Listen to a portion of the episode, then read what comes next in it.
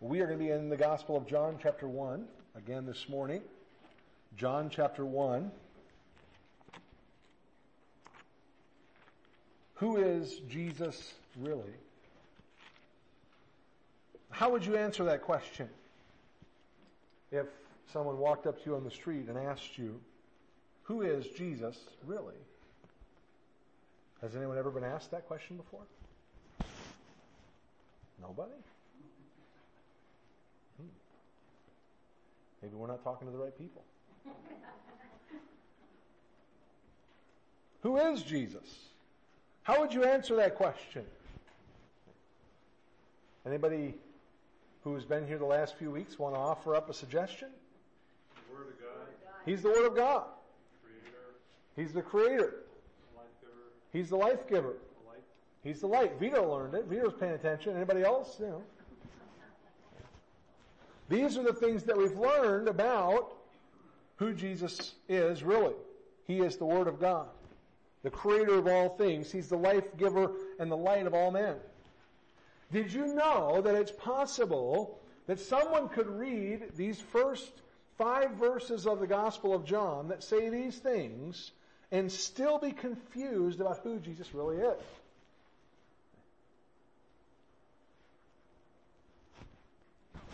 I know that it's possible, because John does something very interesting in the next 3 verses. He tells us who Jesus is not. Okay.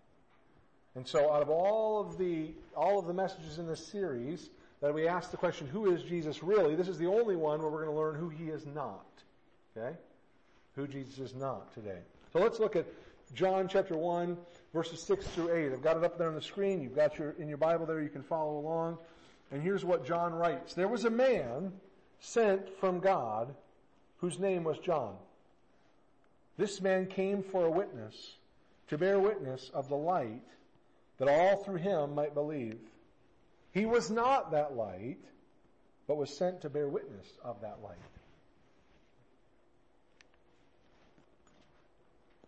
We ask the question, who is Jesus really? And this morning I'd like to answer it by saying, Jesus is not just a man. Who is Jesus really? Jesus is not just a man. That's what I think John is getting at here in these verses. Right away here, in the early part of his gospel, the Apostle John, and this is where it can get confusing, the Apostle John, and then he introduces John, and it's a different John, it's not the same John. So don't get the Johns confused, because there's John 1 and John 2, or something like that, okay? John the Apostle introduces to us John the Baptist, okay? And right off the bat, he tells us something about John the Baptist. And this is a very important thing for us to know. John the Baptist was not the light of all men. The light that he was just talking about in verses 4 and 5, right? The light that shines in the darkness, that, he says, this guy that I'm talking about, John the Baptist, was not the light, because John was just a man. And so the first thing we learn here this morning, and I know this is really a shocking, surprising truth to you, John the Baptist was just a man. John the Baptist was just a man. Now, you say, well, that seems kind of obvious. Well, I understand that it seems kind of obvious to you and to me, because we're sitting here with, how would you call it? We have like the Sunday school knowledge, you know? Like we've all kind of, I think most of us here kind of have the basics down pretty well. So we kind of have already heard the stories about John the Baptist, and we know who John the Baptist is and who he isn't. And so it's pretty simple for us to go, oh yeah, of course, you know, he's just a man. But in John 1, in these opening verses, there are some important things that John says that makes a distinction here. John is making it very, very, very clear so that we will understand that John the Baptist was just a man. I want to try and explain this without confusing you too much. In verse 1, John starts off by saying, in the beginning was the Word. Right? We talked about that several weeks ago. We said that the word was really conveys the idea of had been. So that what John is saying there when he says in the beginning was the Word, he's saying that in the beginning, before there was a beginning, the Word already was. That the Word of God existed before there even was a beginning. The Word was. The Word had already been. Jesus Christ existed before anything else began. And that's fine. And then we come to verse 6, and we see that he says, there was a man sent from God whose name was John. And we might get confused by that and think that what he is saying is that the same thing. John was, just like the word was. Because in our English Bible, it translates that with the same word, just the past tense was. And that's just the deficiency of the English language, if you will. We don't have enough ways to say these things. So we have to simplify some of it, I guess. The point here is, the word that he uses in verse 6 of John is the word came to be. So when he says there was a man sent from God, what he's really saying is, there came to be a man sent from God. Now again, you say, well, boy, you really kind of seem like you're making a mountain out of a molehill here. Jesus, in the beginning, the Word had already been. Then we come here, there came to be a man sent from God. In fact, it's the same word that's used in verse 3. Remember we said in verse 3, all things were made through him, and without him nothing was made that was made or that came to be. And we emphasized that a couple weeks ago, that you have the things that came to be and the things that did not come to be. And God did not come to be because God has always existed. But the world came to be. And we said Jesus goes in the category of things that did not come to be, the not made category, right? Because he wasn't made. He never started to begin. He always has been. But that's not what he's saying about John here. He uses a different word. And he uses different words so that we would understand that this is not the same person. Under no circumstances should we confuse this John with the Word from verse 1, or the Creator from verse 3, or the Life-Giver from verse 4, or the Light from verses 4 and 5. Under no circumstances should we confuse them. Because the Word never came to be. The Word already was in the beginning. But John came to be. That means that John was not eternal. Okay? He was not eternal. But the Word was eternal. Before there was a beginning, the Word was. John, however, came to be.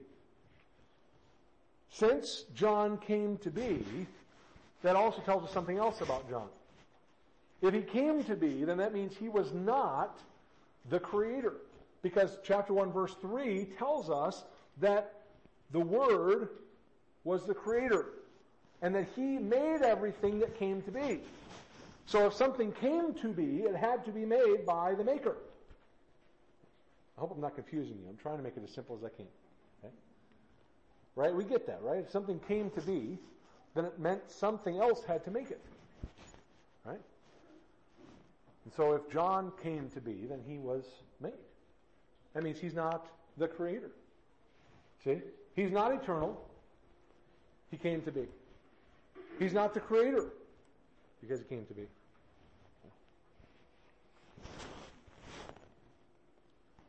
But another thing too, you know, he was sent, it says he was, there was a man, or there came to be a man sent from God. He was a man who was sent by God. He was not able to give life or light. He's not the source, you see. He's not the source of life or the source of light. He's a man who was sent by God. There's a distinction made here.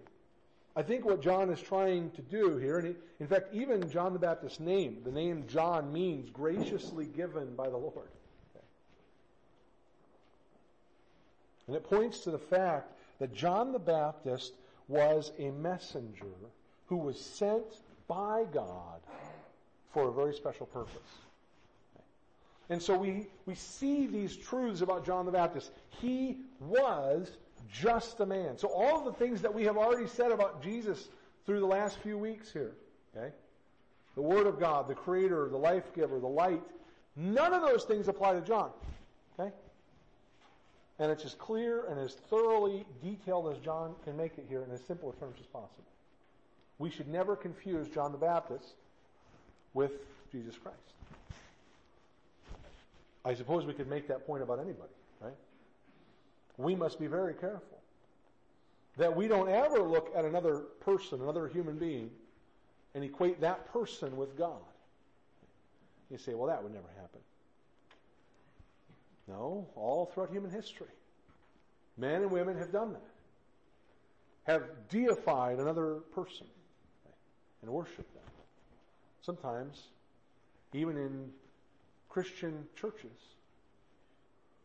in Christian ministry circles, sometimes people get so elevated that the person becomes more important than the God he supposedly represents.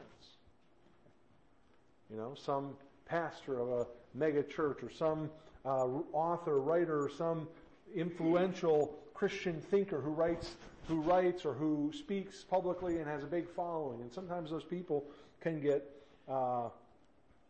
they can eclipse Jesus Christ. Okay. We must be very careful that we don't ever allow that to happen. John, the writer here, John the Apostle, is making it very clear so there can be no misunderstanding. John the Baptist was just a man. Jesus Christ was not. Jesus Christ is something far greater.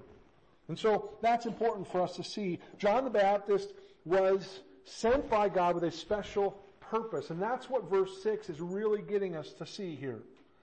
He is just a man sent for a purpose. And what was his purpose? Well, look at verse 7 again. He tells us there, this man came for a witness, to bear witness of the light, that all through him might believe. This was John's purpose. This was the purpose, the special purpose for which John came to be, for which he was made by God, and for which he was sent. John the Baptist came to be a witness. John the Baptist came to be a witness. That's what his purpose was. What does it mean to be a witness? Well, to be a witness means to speak about something that you have seen, to speak about what you know, right? But it actually means a little bit more than that. To be a witness is more than just bearing witness. Being a witness is who you are. Bearing a witness is what you do. John came to be a witness, and he came to bear witness. You see, there's more to it than just what he did. There's also who he was.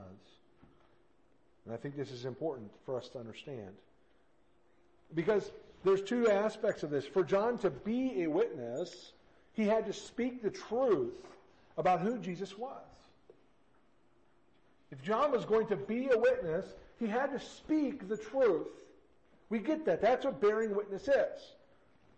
So somebody comes into a courtroom and they sit down at the witness stand and they get sworn in and they swear to tell the truth, and they are supposed to speak the truth of what they have seen or heard or understand.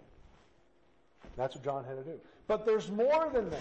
See, if we're going to call this person, if we're going to say John came to be a witness, he came for a witness, then that means there's something else. He had to live a certain way. He had to live his life in a way that would show his witness was true. Okay. You see, if he was going to speak and offer testimony, his life had to coincide with his testimony, right? If he's going to be a witness, that involves more than just speaking. It involves doing. being, living, okay, consistently with the words that he was speaking. I think that's what it means when it says this man came for a witness, to bear witness of the light. I think John is emphasizing both aspects here. That when John the Baptist was made and when he was sent, okay, yes, he was sent to speak the truth, but he was also sent to live it. Okay. Both aspects were to be true in John's life. His entire life revolved around that purpose. His whole life revolved around the purpose for which God sent him. You know, there's an interesting story. You can keep your finger in John 1 if you want. We're going to come back there. But in Luke 1, we read a really interesting story about John the Baptist that explains to us how he became a witness. Okay? And this is just one part of it. I think it's really fascinating. In Luke 1 and verse 39... we read this, "Now Mary arose in those days and went into the hill country with haste to a city of Judah and entered the house of Zacharias and greeted Elizabeth." This is just two cousins happening to be pregnant at the same time, visiting one another. Right? This is an everyday common occurrence. Nothing unusual here at all, right? And Mary comes walking in the house and she greets Elizabeth. In verse 41, it happened when Elizabeth heard the greeting of Mary that the babe leaped in her womb. That's John the Baptist. Okay? Elizabeth is his mother. He's in the womb, and he leaps. It says Elizabeth was filled with the Holy Spirit. Then she spoke out with a loud voice. So get this, she was filled with the Holy Spirit, and then she spoke. So this is not just Elizabeth offering her human words of advice or wisdom. This is a message from the Lord that Elizabeth is speaking. And here's what she says. "Blessed are you among women." Who's she talking to? To Mary. And who is in Mary's womb at this moment in time? Jesus. Right? So she says, "Blessed are you among women, and blessed is the fruit of your womb. But why is this granted to me, that the mother of my Lord should come to me? For indeed," now listen, "as soon as the voice of your greeting sounded in my ears, the babe leapt in my womb for joy." So I'm not stretching things at all. We have it directly from the mouth of the Holy Spirit that when Mary walked in that house and called out to Elizabeth, that John the Baptist in the womb rejoiced because he was in the presence of Jesus in the womb. I don't know if he was at 20 weeks gestational age yet or not. You know? Yeah. Try to argue it's not a life. Try to argue it's not a human being. Try to argue it's not a person. Just read the scriptures. Okay? It's so clear. That has nothing to do with my message, but it's just a really good point to make, okay? The child in the womb is a human being. It's a life. John was. Even before either of them was born, John met Jesus and knew who he was. So you say, that's John, able to be a witness, able to testify of what he knows. Why? Because even when he was in the womb, he met Jesus. And he knew it. And he rejoiced. Okay? And we know it because the Holy Spirit tells us that. The entire purpose of John's life was defined by God before John was ever born, even before he was conceived. Okay, you go a little bit earlier in Luke chapter 1, verse 16. And we're not going to read the whole section here. It's a fascinating story, but we're just going to cut right to the chase here. Verse 16, the angel here is speaking to Zacharias, John's father, who is not yet a father. And he says this, of the yet-to-be-conceived John the Baptist, "And he will turn many of the children of Israel to the Lord their God. He will also go before him," that's the Lord, Jesus Christ, "in the spirit and power of Elijah, to turn the hearts of the fathers to the children and the disobedient to the wisdom of the just, to make ready a people prepared for the Lord." What was John's mission? I'll tell you, John's mission was established, his purpose was established before he was even conceived.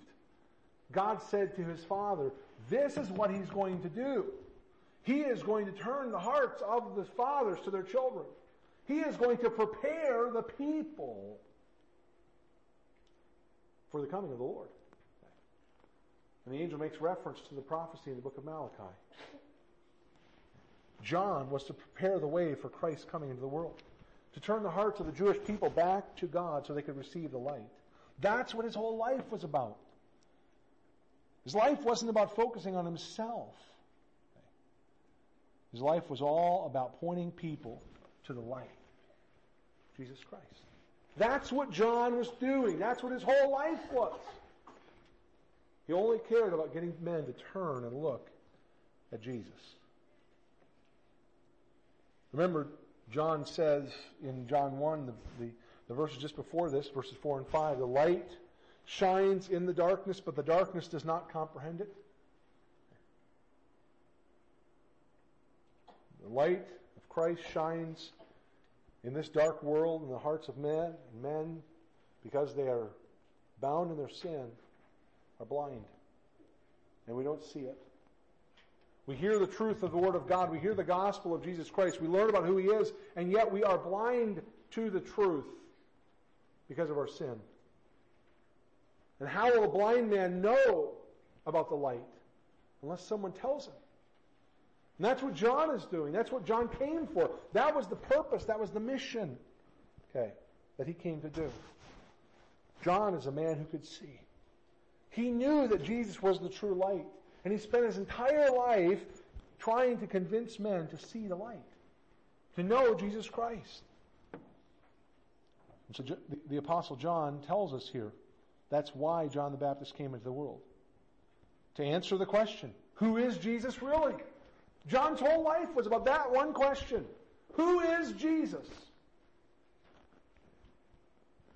John wanted to point people to Jesus. He's the light. You should look at Him. Look at Him. He's the light. He's the truth. He's the life. I don't want to get into the other ones. I'll be jumping all over the sermons I got yet to come. I don't want to give you those away yet. So, you know, it's important to understand John didn't try to impress men. And he didn't try to please them. He wasn't worried about having a nice house. He wasn't worried about having a nice car. He wasn't worried about having nice clothes. He was only interested in one thing, getting men to turn and look at Jesus Christ, the light. And so John re-emphasizes this in verse 8. That's why he says, He was not that light, but was sent to bear witness of the light. His role as a witness was very important. In fact, D.A. Carson says this, and I thought this was an excellent statement. He says, all who have ever come to faith are indirectly dependent on John's opening proclamation of the identity and saving purpose of Jesus Christ. We owe our faith to John, because John was a faithful witness. John came for the purpose of bearing witness to Jesus Christ. John not only came for that purpose, but John pointed toward Jesus Christ. That's what John did. He oriented his life in such a way that he pointed away from himself. John was never interested in receiving credit. He was never interested in receiving attention.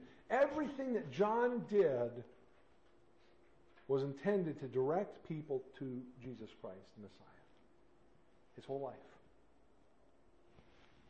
In fact, when we think about the rest of what the New Testament has to say about John, we realize that John's life wasn't very long. In fact, he was probably even younger than Jesus was when he died. John was killed because he spoke the truth. John lived really a relatively short life. And I was thinking about that this week, about the shortness of his life. And I couldn't help but think about the fact that it's not how long we live that matters. It's how we live. And maybe more importantly, it's for whom we live. What purpose we live our life. The other day I did some research. I did some research on the life of the average honeybee. Don't freak out, it's just a picture. honeybee is an interesting creature. The worker bee is one of between 60,000 and 80,000 bees in the hive during the warm summer months. Worker bee will only live about 4 to 6 weeks during the summertime. Pretty short lifespan. One of the shortest of all of the animals in the animal kingdom. But in that 4 to 6 week time span, that worker bee will accomplish quite a bit. Let me just give you a rundown of what that bee will do during its lifetime. After it's hatched, the worker bee will spend several days cleaning out its own cell and the other nearby cells inside the hive, making room for honey and for other new bees. After that, when she's finished with that, she nurses the bee babies and helps take care of the queen bee. Then she collects nectar from the foraging bees that return to the hive. That takes several days. After that time, then she spends several more days fanning the hive with her wings to keep it cool. And then, after she's done with that for a few days, she works producing wax to build new cells within the hive. And she works to guard the hive from intruders, possibly even giving up her life by stinging a threat, or a perceived threat, in the case of Greg on his mower or something. Okay? In the last days of her life, after she's finished all of those other tasks, she leaves the hive and goes to search for nectar, traveling up to 2 to 3 miles from the hive, collecting nectar from several thousand flowers in order to produce 1 pint of honey. You realize in that brief lifespan of 4 to 6 weeks, that bee packs a whole lot of different responsibilities and different things into her life. You see, it's not the length of the life of the bee that matters. It's the purpose for which she lives her life. She lives with that singular focus of protecting, of strengthening, of building, of helping feed the hive. That's what that worker bee's whole life is about. And I think the same thing was true of John the Baptist. He didn't live long enough to enjoy the American dream. He didn't have a nice home. The Bible tells us he lived in the desert. He didn't have nice clothes. Scripture says that he wore camel's hair robe. He didn't eat fine meals, unless you consider locusts and wild honey to be a fine gourmet feast. Right? John's life isn't measured by any of those things, though. What is John's life measured by? How do we measure the life of John the Baptist and evaluate it? Well, we measure his life by his purpose. We measure John's life by his purpose. And John fulfilled his purpose. The purpose of bearing witness of the light who is Jesus Christ. John fulfilled his purpose by proclaiming the truth about Jesus to all men, pointing men and women to the Savior so they could be forgiven of their sins and receive the gift of eternal life. Now, at the beginning of my message, I said that we find another answer to our question, who is Jesus really? And that the answer is Jesus is not just a man. And I do that by way of contrast. We see who John is very clearly. We understand that John is not Jesus. John is just a man, right? Jesus is the eternal Word of God, who was with God in the beginning, who was God. He's the Creator who made all things that came to be, but John was just a man. And there are two very important principles that we should take from that. If John was just a man, then that means that John was just like you and I. He had to come to Jesus the same way we do, by repenting of his sin and believing that Jesus is Lord. I think that's why we see what we see in Scripture in Matthew chapter 3 when Jesus comes to John to be baptized. And John initially refuses. And he says that he shouldn't be baptizing Christ, that Christ should be baptizing him. What John is saying is that Jesus didn't need to repent, but John did. You see, John is exercising and demonstrating repentance. He's acknowledging that Jesus Christ is Lord. That's why in John chapter 3 and verse 30, he says, he must increase, but I must decrease. That's what John the Baptist said about Jesus. Hey, it's not about me, he said. It's Jesus, this one. He's the light. He's the pure and perfect light. He understood that Jesus was the true God who came down from heaven. John was just a man. John was a man who needed to turn to Christ in faith to be forgiven and made whole. And that's the same thing that we need. And so, I know I ask this a lot. I ask this every Sunday, it seems like. But you have to evaluate yourself. What about you? Have you ever met Jesus Christ like John did? Have you seen that Jesus Christ is the pure and perfect light, the eternal God? In seeing that, do you realize that you are a sinner, desperately in need of forgiveness? Have you bowed before Him? Have you humbled yourself and cried out for mercy? That's what you must do. Because like John, you and I are just men. We have to come to Jesus the same way that John came to Jesus, by repentance and faith. There's another lesson, though. Another lesson, if John is just a man, and he's not like Jesus,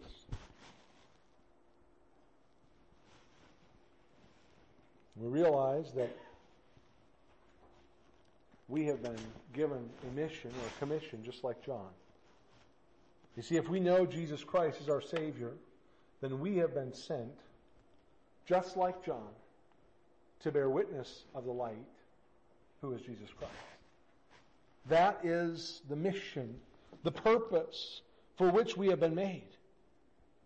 God has chosen us to be His witnesses. He sent us, like He sent John. You say, oh, but I'm not John the Baptist. He was somebody special. No. Jesus even said, as great of a man as John was, he says, the man who is least in the kingdom of God is greater than John. Don't think that John was something special. John was just a man. John was sent with a purpose of being a witness. A witness of what? A witness of what he had seen, of what he had experienced, of what he knew to be true. In the same way, you and I have been sent to bear witness, to simply speak of what we have first seen and heard. Simply share what Jesus Christ has done in our life. That's why the first thing is so important. We have to come to Him. We have to repent of our sin and trust Christ, because we can't tell somebody else, we can't give somebody else a message that we ourselves have not first received. The witness is not credible. But John was a credible witness because he had experienced the truth of who Jesus was. And he built his entire life, he focused his entire life around that purpose, the purpose of bearing witness. And we ought to do the same. We shouldn't sit here and long for the past. We shouldn't grieve over the past. It's gone, it's done, we can't change yesterday. We should rejoice that the light has come to us. We should rejoice that our eyes have been opened to the truth. Amen.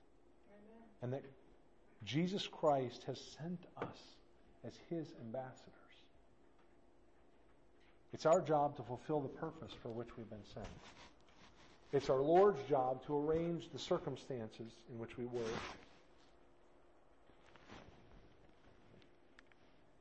We need to speak and live for Him. We need to trust His wise and loving heart as we stand to speak of the things that we have seen, things that we know concerning Jesus Christ. Let's close with prayer.